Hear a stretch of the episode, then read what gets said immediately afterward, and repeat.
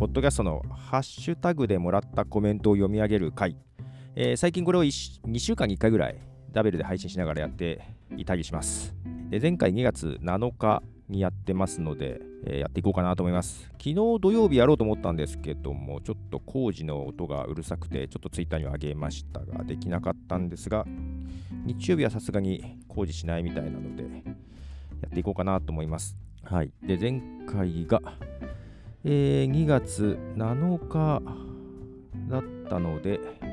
それ以降、これアンカーで流すポッドキャスト用なんですけども、アンカー以外のやつのコメントももうめんどくさいんで全部一緒にしちゃってるので来てるかなと思いますが、やっていこうかな。どこまでいったかな？じゃあ、スタートというか始めますね。えっ、ー、と、まず2月7日、えー、ハッシュタグポトフさんで、マーヤさんの方から、タイミング間違えた？だって今聞いたんだもんというところでですね、コメントいただきましたが、えー、前回、えー、2月7日のハッシュタグ会、えー、ちょうど読み上げた後ぐらいにですね、マーヤさんから音声コメントをアンカーの方にいただきまして ちょうど録音終わったのにいただきまして、まあ、ただ追加録音をして、えー、2月7日配信会、マーヤさんのコメントも音声で、ポッドキャスト内で流しています。で、その後、まあまあ、タイミング間違えたみたいなコメントありましたが、まあ、まあ、間に合わせましたよ、マヤさんね。はい。で、2月8日、ピエール加藤さんの方から、16年ですか？何してたかな？その時、早かったですか？短かったですか？いずれにせよ16周年おめでとうございます。ということで、ちょうどね、2月6日が、ポッドキャストが16周年でしたので、えー、16周年についてのおめでとうというコメントですね。で、2月8日、えー、あやほさん、えー、自称プロリスナーのあやほさんから今日聞いたポッドキャストにハッシュタグポトフさん入れていただいております。ありがとうございます。で、2月9日、大場さんからポトフさんのトークをまとめ聞き、いろいろ勉強になる。自分も音質やレベルは気になりますということで、なんかいくつかまとめ聞きをしていただいたみたいですね。で、その中で2月7日に話したですね、疲れやすい音、疲れにくい音っていうのをこの時リンクを貼ってもらってます。あのー、そうそうそう。ダベルは音いいからいいですけどね、クラブハウスの音がさ、ずっと聞いてると疲れるのよ。うん。ただ、あの、会話するにあたって、ズームの方が音が悪いのね。ズームミーティングね。ズームミーティングの方が音が悪くてさ、あと、同時に話せないとかあるんじゃない？ズームってね。だから、クラブハウスの方がその辺スムーズだから、やっぱりズームミーティングの方が疲れるのよ。で、クラブクラブハウスの方がマシなんだけど、まあ、それよりもダベルのが楽だよね。これいろいろ使ってみてなんか分かった感じです。はい。なんでまあまあまあ、こういう、特にあの、上がってきてもらって一緒に喋るときとかっていうのが疲れやすさが結構違うなと思って、まあ気にしない人は気にしないみたいなんですけどね。はい、そんなこと思ってます。で、2月9日、えー、マーヤさんからですね、これはアンカーの方じゃなくて本編の方を聞いていただいてですね、えー、と本編の方で TRPG にハマるっていうような話を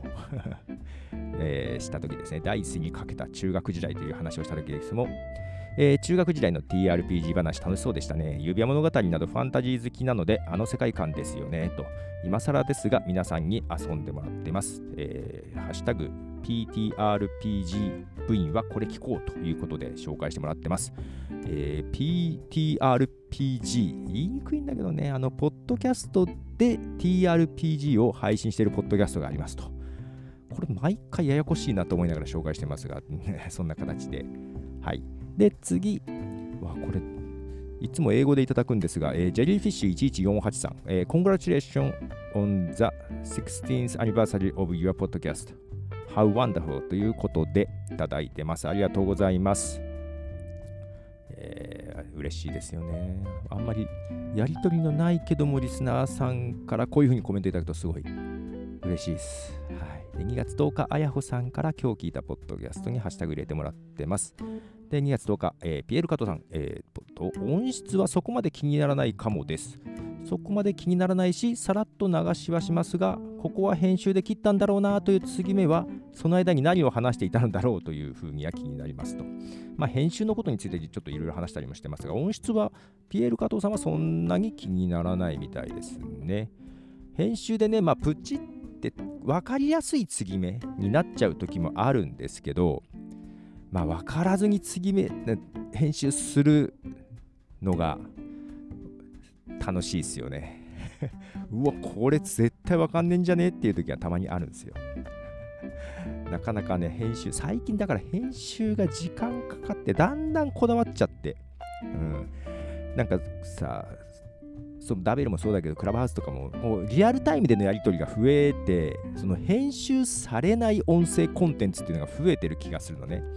もうだからそういうのが増えれば増えるほど、なんかちゃんと編集したい気分が高まっちゃうね。うん。だからこれも今日これ今食べてダーって流してますけども、後から編集して配信予定です。はい。で、2月10日、サッパさんから今日聞いたポッドキャストにハッシュタグ入れてもらってます。ありがとうございます。で、2月10日、同じ、あ、あやこさんからも今日聞いたポッドキャスト入れてもらってます。で、2月11日、えー、昨夜さんからですね、えー、今週聞いたポッドキャスト半分寝ながらだったので感想なしでごめんなさいというところで、えー、ポッドキャスト、えー、ポトフさんに TRPG にはまるのさっきの話を入れてもらってますね。えー、まあ、寝ながら聞いてくださいっていう感じです。えー、で2月11日、えー、あやほさん、ポッドキャスト、今日聞いたポッドキャストに入れてもらってます。で2月11日、えー、あ、昨夜さんからですね、えー、この日も今日聞いたポッドキャストに昨夜さん入れてもらってまして、えー、疲れやすい音はありますということで、これどうなんでしょう？まあだから、疲れやすいなーっていうのが、音質のせいかどうかっていうのを認識せずに聞いてる時もありますよね。だからそう言われればそうかなっていうのもあるのかもしれないんですけど、なんか単純に長時間で疲れる場合もありますけど、これ音質のせいだなってなかなか気づかない人は気づかないと思うんですよ。けどね、じわじわと来るはずなんですけどね。まあ音質、はい。最近そんなのこだわってますよ。えー、っと、あと2月12日、えー、マーヤさんからですね、えー、ポッドキャストをシェアしてもらってますね。えー、これはどれをシェアしてもらったんだろう。えー、っと、どの話かな？どの話かな？キャンセル。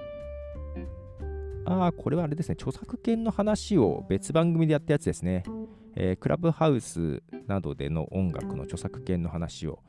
えー、著作権の時間っていうポッドキャストで話してますが、それで音声 SNS で音楽を勝手に流しちゃダメだよって話っていうことで紹介してもらってます。はい。まあ、この今流してる音源とかは、えー、ちゃんとサブスクで購入した音源です。流していいやつです。はい。で、うんと、2月12日、あ、シユジャコフさんから他の番組の収録環境とかめっちゃ興味あります。お酒何杯でも飲める。テック系の番組だと割とノウハウ紹介していたり、ブログに書いたりしているけど、皆さんの番組の収録の仕方や使っている DIW の設定値とか気になると。えー、これはですね、あのそんな番組というかインタビューをしたいなっていう話をしてましてですね。はい。で、実は今日、さっきなんですけども、えー、また別番組で配信しました。ちょっと Twitter の方にとか書きましたけども、えっ、ー、と、楽屋裏っていうシリーズにして、いろんな人に聞いていこうかなと思って、あの、ポッドキャストの番組内容とかは特に聞かず、何を使ってどう配信しているか、配信サービスとか機材周りの話だけ聞くっていうことをやっていこうかなと思ってですね。で、第1弾、まあ、こんな感じで聞きますよということで、自分の話をしてますが、えー、聞き手の方をね、招いてインタビューしてもらうという形で1回やりました。で、次回から私が聞いていこうかなみたいな感じはあるんですけども、まあ、ただ、女性に聞いてほしいっていう人がいたらちょっと考えますけどね。はい、そんな感じで 配信をしてます。えー、これはですね、またよろしければ Twitter とかで見てもらえればなと。あと、配信している方は機材周り教えてほしいなと 思ってますので、えー、ぜひぜひ教えてください。インタビューさせてくださいな感じです。で、次2月13日、えー、この日も青谷綾穂さんから、うんと、今日聞いたポッドキャストにハッシュタグを入れていただいております。と、2月13日、えー、昨夜さんですね、昨日までに聞いたポッドキャストに、えー、ハッシュタグポトフさんで、ロードトリッププとコンプレッサーの話を聞いたということで、コメントいただいてます。ロードトリップですよ。実は意外と聞いてます。もう、あの、Spotify を有料プレミアムにしましたよ。えー、なんだろうな。その中でやり取りも一回してるんですけども、やっぱいいですね、音楽あるのはね。で、えー、メジャーな曲バンバンいけるので、まあそういうとこで音楽の話するのはいいかなと思ったりしてますが、はい、あとコンプレッサーの話もちょっとしましたけども、それは、咲夜さんも音楽やってんだったかな？どうだったかな、ね、音楽やってる人だったらわかると思いますけど、コンプレッサー大事ですよみたいなことはね、ありますね。はい。で、えー、2月13日、ザーボさん。確か、ハッシュタグポトフさんのお声がけで、ポッドキャストの収録環境の写真をアップしているので、それに乗っかって、PC 画面はスカイプとノートです。ノートに進行台本を書いていることが多いです。手元の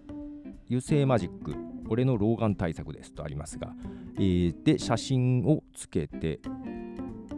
おられます。これはだから、そうそうそう、私もだけど、他の人もやってて、この配信周りね、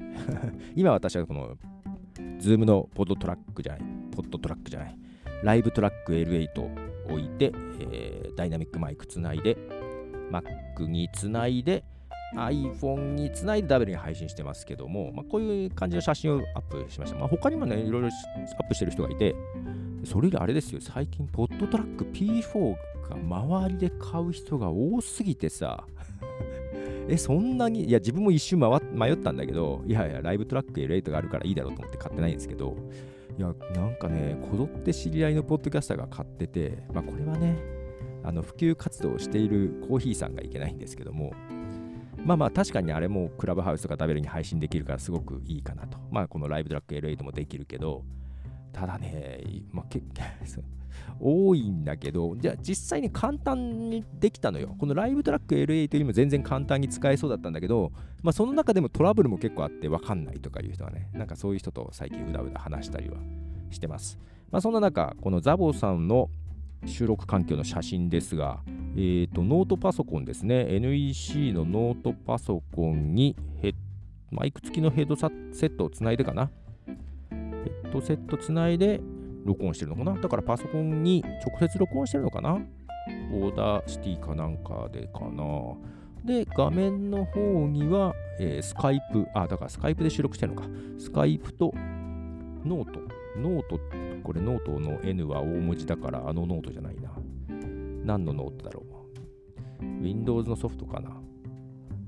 えー、あとなんかノートってあったっけ？なんかあった気がするが。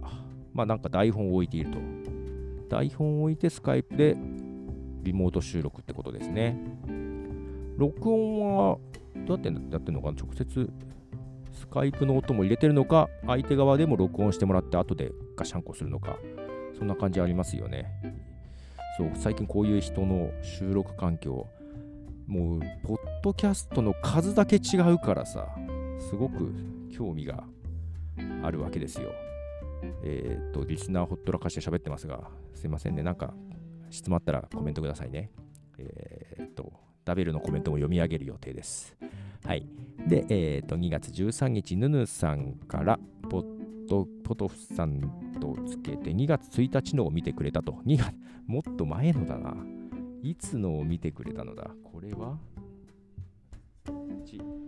ッドキャストのそうだじゃん。何の話か忘れたな。何の話か忘れたやつを聞いてくれました。ありがとうございます。で、2月13日に、えー、2月3日分も聞いてくれたのね。ああ、ライブトラック L8 の話ね。はい、聞いてもらいましたね。ありがとうございます。まあ、ヌヌさんも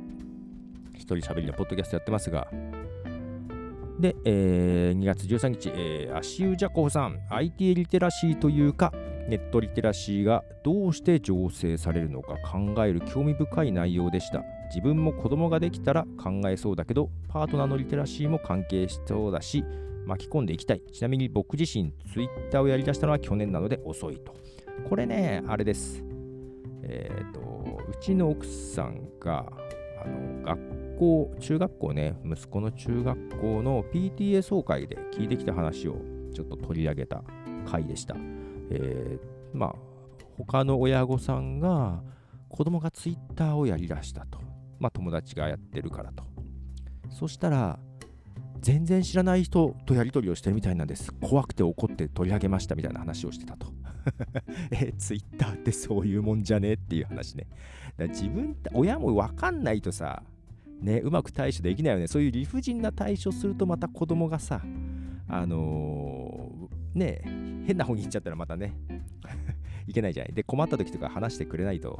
そっちの方が嫌じゃない？まあ一方、うちの、えー、今も高校生、高校卒業しようとしている娘が、小1から iPhone を持ってますよっていう話をね、ちょっとしました。はい。と、一方、ピエール加藤さんからも、えー、2月13日同じ、えー、エピソードに対して、スマホの使い方とか理解するために与えるのは分からなくもないんですけど、周りが持っているから使ってるからでは、個人的には与えたくないですね。明確で納得できる使用理由がないなら僕は持たせないですかね。難しい問題ではありますよね。ということで、逆に、えーと、友達が持ってるからというだけではスマホを与えたくないっていうようなね、ご意見をいただきました。まあ、これについてはね、ちょっとコメント欄でいろいろやり取りもしまして、はい、意見交換をしましたが、まあなかなかこれはね、一概に確かに勉強しなくなったりするからね、ゲームばっかしてけど娘はそこまで節度を持ってたな。だから子供の性格とかもあるしね、難しいんですけども、だからネットリテラシーはだから iPhone 小1から持ってるとね、かなり高いです。自分もなんか使い方わかんないの聞いたりとか、なんかいいカメラアプリない？とか言うとね、結構ちゃんと教えてくれたりするので、あのネットリテラシーを上げるためにはね、やっぱ使った方がいいかなと、まあ、デメリットもありますよ。ももちろんね、その知らない人とやり取りぐらいならいいんだけど、ね、アプリ上で、なんかそっから、それこそ最悪犯罪に巻き込まれるとかあるじゃない？まあ、けど、本当になんだろう、高校から渡したら、どういう風に使ってるかとか相談してくれないけどさ、小1から渡してるからさ、もうこっちからさ、どういう風にやったか見せてよとか、あのなんか嫌なことあったら教えてよっていうことは、ちゃんとね、素直にその頃はやってくれるのよ。もう中学とか行くと多分やってくれないと思うんだけど、で、その子供の頃からそういうふうに、どういうふうに使ってるとか、なんかそういうやり取りをしてたから、今、高校になった今でも、結構ね、最近こんなことがあったみたいな、どう思うみたいな話とかね、普通にしてくれるのよ。だからあの、個人的には早めに渡して一緒に学んでいくっていう方がいいかなと思ってんだよね、使い方をね。うん。と思いますが、この辺皆さんどうですか？いろいろ意見はあるのかなと思いますが、と、えー、あと2月14日、あやほさんから、えー、今日聞いたポッドキャストに入れてもらってます。ありがとうございます。で、えー、2月14日、ゆいまるさん、えー、ハッシュタグ忘れちゃったとありますが、そうか、このハッシュタグの前にですね、あ、さっきのですね、ツイッター、中学生のツイッターなんです。で、使っていないとどういうものかわからないよねと、まあ、これは親がですね、親が使ってないとわからないよねということでコメントいただいてます。で、えー、と2月14日、椿ライドさんからですね、あ、音質の話をした時かな。うんと、えー、ズームクラブハウスダベルってこと？と、あの順番が、このななんていうの？ズームよりクラブハウスがよくってクラブハウスよりダベルがいいってこと？っていう質問をいただいてます。音質のことです。そうですという感じですね。はい。で、2月14日、ピエール加藤さん、えー、クラブハウス有事の時にも活用できるんですね。何がどこで役に立つか分かりませんねということをいただきました。これあの地震の時です。地震の時って今までなんかあると、うわ、なんか揺れたと思ったらツイッター開いてたんですけども、今回ツイッターとともにクラブハウスもちょっと開いたんですよ。ルームを建てたんですよ。そしたら、えーと、昔のね、仕事の知り合いが入ってきて、あ、久しぶりだと思って、東京の方揺れたんですよねと思ったら、実はちょうど今福島県の岩手市に来ててみたいな話でね、家族で来ててみたいな。で、ホテルだったんですね。旅館か。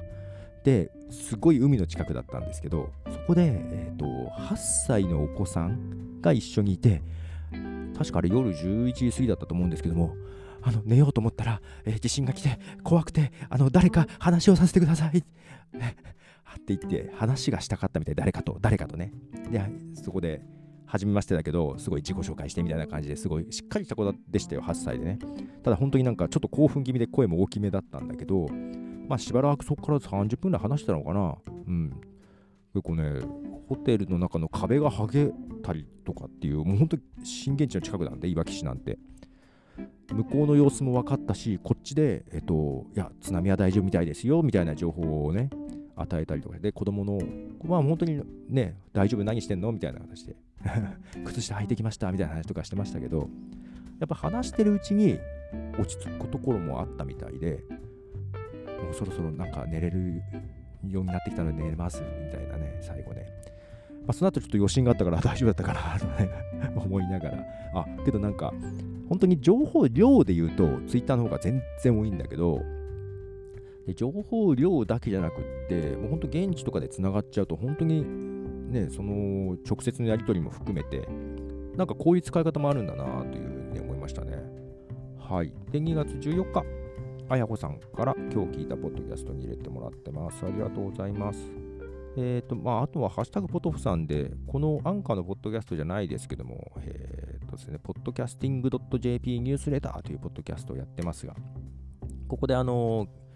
コンプレッサーのかけ方の話をね、え、ー、と、前編後編配信してまして、それについてシェアしてもらってます。毎朝ありがとうございます。えー、あ、シルニーさんからですね、さっきの中学生のツイッターの話で、えー、それならツイッターやる意味ないわ LINE でいいわというコメントいただいてます。ありがとうございます。2月15日、昨夜さんが、えー、ワイヤレス充電の話と配信方法の話、えー、聞いていただきました。ありがとうございます。と、えー、2月15日も地震の話と中学生のツイッターの話、はい、聞いていただきました。なんか、すいませんね、いっぺんに聞いてもらってなんかありがとうございます。で、えっ、ー、と、あ、そうそう、2月15日、チルギさん、えー、さっきの地震の話ですね、えー、私はダベルを開きました。安心しましたよということで、やっぱり声を聞いて安心するってことがあってですね、チルギさんは新潟なんで、まあまあ揺れたんじゃないですかね。はい。で、ピエール加藤さん2月15日、えっ、ー、と、紅白の時はどこかの図書館でしたが、今回は工事現場からなんですね。なかなか面白いところを選びますよねというコメントをいただいてます。これ、夜遊びさんですね。えー、紅白の時はそうですね、どっかの図書館からでしたけども、えっと、この間、オンラインライブがあったんですよ。とね、初めてのライブがオンラインライブだったわけですけども、まあ、それを見たんですよ、私ね。うん、そんな話をして、まあ、工事現場と、あれはどこ？歌舞伎町？新宿の歌舞伎町かどっかに工事してる2023年にできるのかな商業施設というか、えー、映画館とか劇場とかなんかそういうのが入るビルの何階だったかな ?6 階 ?7 階 ?8 階？なんかその辺の、はい、とこでやってたやつですね。いや、面白かったんですよ。で、2月16日、あやほさんから、えー、今日聞いたポッドキャストに入れてもらっております。で、2月16日、マーヤさんから、おお、またもシンクロ、ケンさんの感受性素敵です。かっこ泣けない私、4万人動員できるアーティスト、すごい、夜遊び聞いてみようということで、うん、ハッシュタグ、ポトフさんと一緒に、ハッシュタグ、フリチンとやりますが、これなんだっけ？フリーダムチンパンジーだったかな、ポッドキャスト名は。さっきちょっと聞いてたんだけどな。えっ、ー、とね、他のポッドキャストでもその夜遊びさんの話が出てたみたいで、まあ、私も話してたので、えー、シンクロと複数、まあ、複数番組で同じ話することはまあありますよね。まあ、最近だとクラブハウスの話も多いですけど。で、えっ、ー、と、そこでも、えー、岩さんの話が出てて、まあ、結構好きな曲とかなんかいろいろ話してました。私よりも全然ちゃんと話してない ような気がしますけども。で、えー、そうそう4、4万人動員っていうのは、そのさっきのオンラインライブ、チケット販売4万人だったらしいんですよ。すごくないですか、4万人って。初めてのライブですよ。いや、すごいですね。人気、人気アーティストです。どこまで行くのやら。なんかアルバムも出てるんで、まあ、買ったりしてますが、アルバムと出て、出したのと同時に、シングル、アルバムに含まれてない曲をシングル出したりね、本当にノリに乗っている感じです。で、うんと、引き続き2月17日、あやほさんが今日聞いたポッドキャストに入れてらってます。ありがとうございます。えーと、あ、ここからヌヌさんからのラッシュがあるな。2月17日。えー、16周年おめ。ありがとうございます。えー、あと2月、あ、そうそう、一人喋りの感覚、それね。あ2月6日？なんか喋ったな。あと、えー、ダイスにかけた中学生、全然やったことないな、というのをヌヌさんから3連発いただきました。ありがとうございます。と、2月18日、今日聞いたポッドキャストにあやほさん入れてもらってます。ありがとうございます。で、えっ、ー、と、お、2月18日、この方、初めての方かな？えー、スペアジアーカイブズさん、ハットポッドキャストさんですね。ポッドキャストされてるんでしょうね。えー、っと、16年間配信、気が遠くなるような継続力、特定の聞き手を想定した時間差コミュニケーションでブログ感覚。なるほど。聞き手を意識することもあるけど、自分は鏡の前でうつむいて話している感覚。あ、そうなんですね。鏡の前でか。鏡の前でって話しにくくないかな。自分、自分を見ながら。あ、うつむいてたから自分を見てないのかな。そうそう、私が、えっ、ー、と、時間差コミュニケーションっていうのは、結構、さっきのヌヌさんとかね、チルギーさんとか結構昔から一人喋りやってる人がいて、ポッドキャスト。そういう人たちと自分も一人喋りで、なんとなくその人たちに向けて喋って、で、また聞いて、それを持ってまた思ったこと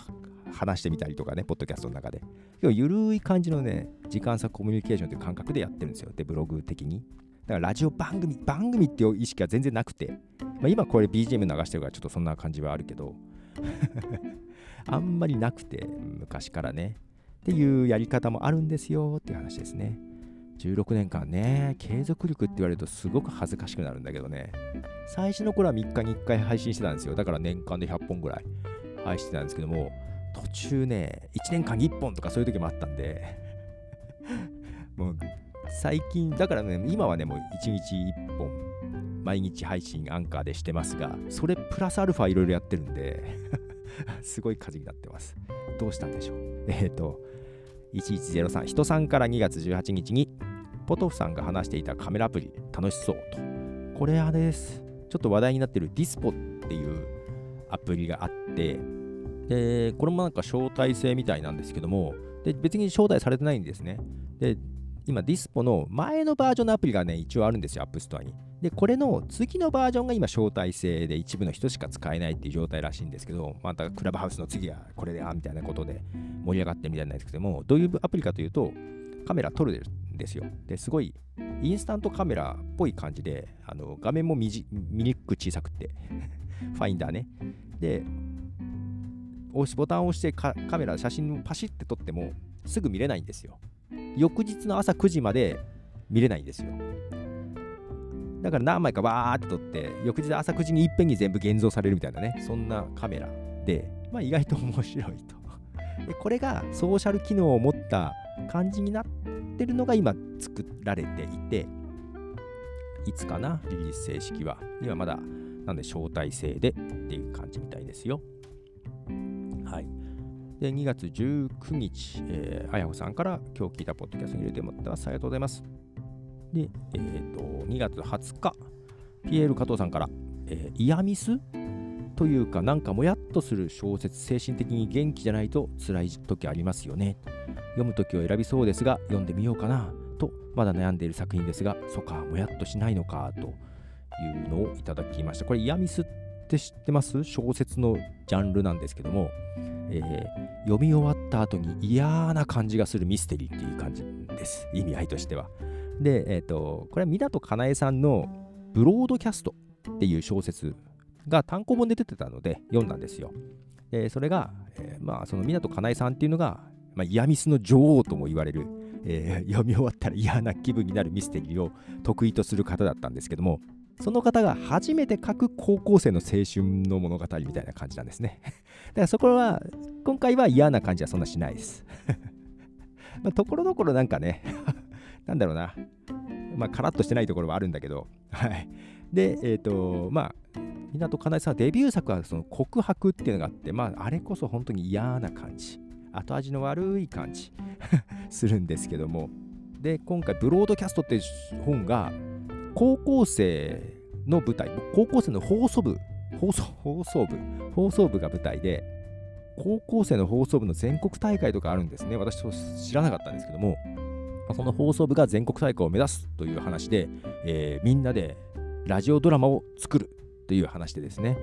あのー、やっぱりこう配信してる身としては面白かったです。で、えー、紙の小説、紙の文庫本だけに、えーと、特別付録で短編がついてるんですよ。その短編が、えー、ラジオドラマっていう短編で、それ見たくて紙の本久々に買ったんですけども、それが面白かったです。この小説とテレビドラマとラジオドラマの違いみたいな話もちょっと出てきてね、面白かったです。はい。多分配信者には興味深い、あまあ、音の表現という意味ではですね、ものでした。いっぺんに読んじゃいましたね。2日ぐらいで読んじゃいましたね。読むの遅いんですけどね、普段は。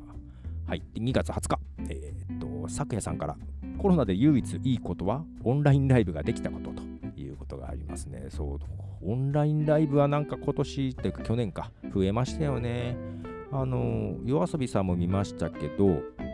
えー、その前に黒木渚さんというのも見て、うん、結構やっぱりカメラワークとかも今までのいわゆるライブ映像とはちょっと違うカメラワークだったりして面白かったですね。と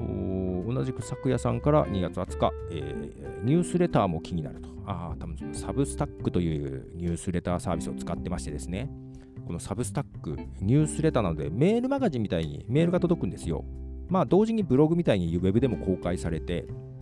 まあ、ウェブでも公開、まあ、ノートから移行する人ちょっといるんですけどね、あのウェブでも公開されて、それがメールでも配信されます。で、オプションでですね、音声アップできるんですよ。音声アップしたやつは、ポッドキャスト配信されるんですね。ほーっと思って、ニュースレターにポッドキャスト配信機能がついてるんだと思って、ちょっとそれ使ってみてます。は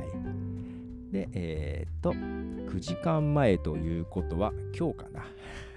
2月、2月21日でしょうかね。あやほさんから今日聞いたポッドキャスト入れてもらってます。ありがとうございます。お、あと、さくやさんからも2つ。えー、スペース？かですね、ツイッタースペースズ、スペーシズかな？の話ですね。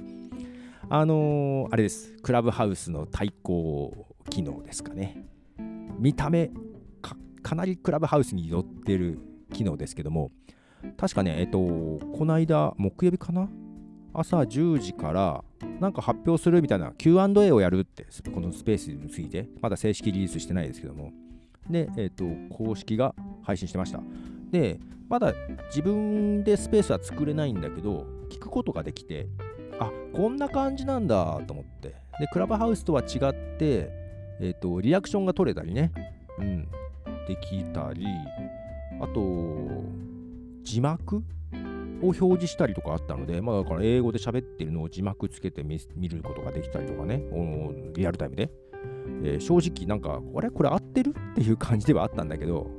まあ、そんな機能があって、まあ、ちょっと、クラブハウスとは違う方に行こうとはしてる感じ。まあ、あとね、Facebook も音声 SNS やるって言ってるんでね、はい。どうなっていくんでしょうな感じのスペースです。Twitter のクラブハウスっていうのか？はい。で、え、ー、と、同じく昨夜さんから、えー、港かなえさん、イヤミスじゃないなら読みたいですと。この本はイヤミスじゃなかったです。えー、ブロードキャストは。でね、続編が出るのよ。えっ、ー、と、ドキュメントってやつが。なんかにずっと連載してたんだけど、ただ、ね、それが3月発売なのね。今回のブロードキャストは、ラジオドラマ制作をしながらの奮闘って感じはあったんだけど、次のドキュメントはどうもテレビドキュメント部門への応募みたいで、そうか、ラジオじゃないのか、と思ってちょっとね迷ったりしてますが、まあ全然今回のは嫌味じゃなかったです。あの、告白とか皆さん映画にもなったから知ってますかね、あ、れはね、嫌な感じだよね。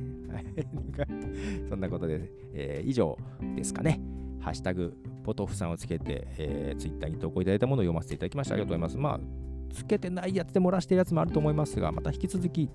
つけていただくと、こういうとこで読みやすいので、つけていただいてコメントいただけると嬉しいかなと思います。ありがとうございます。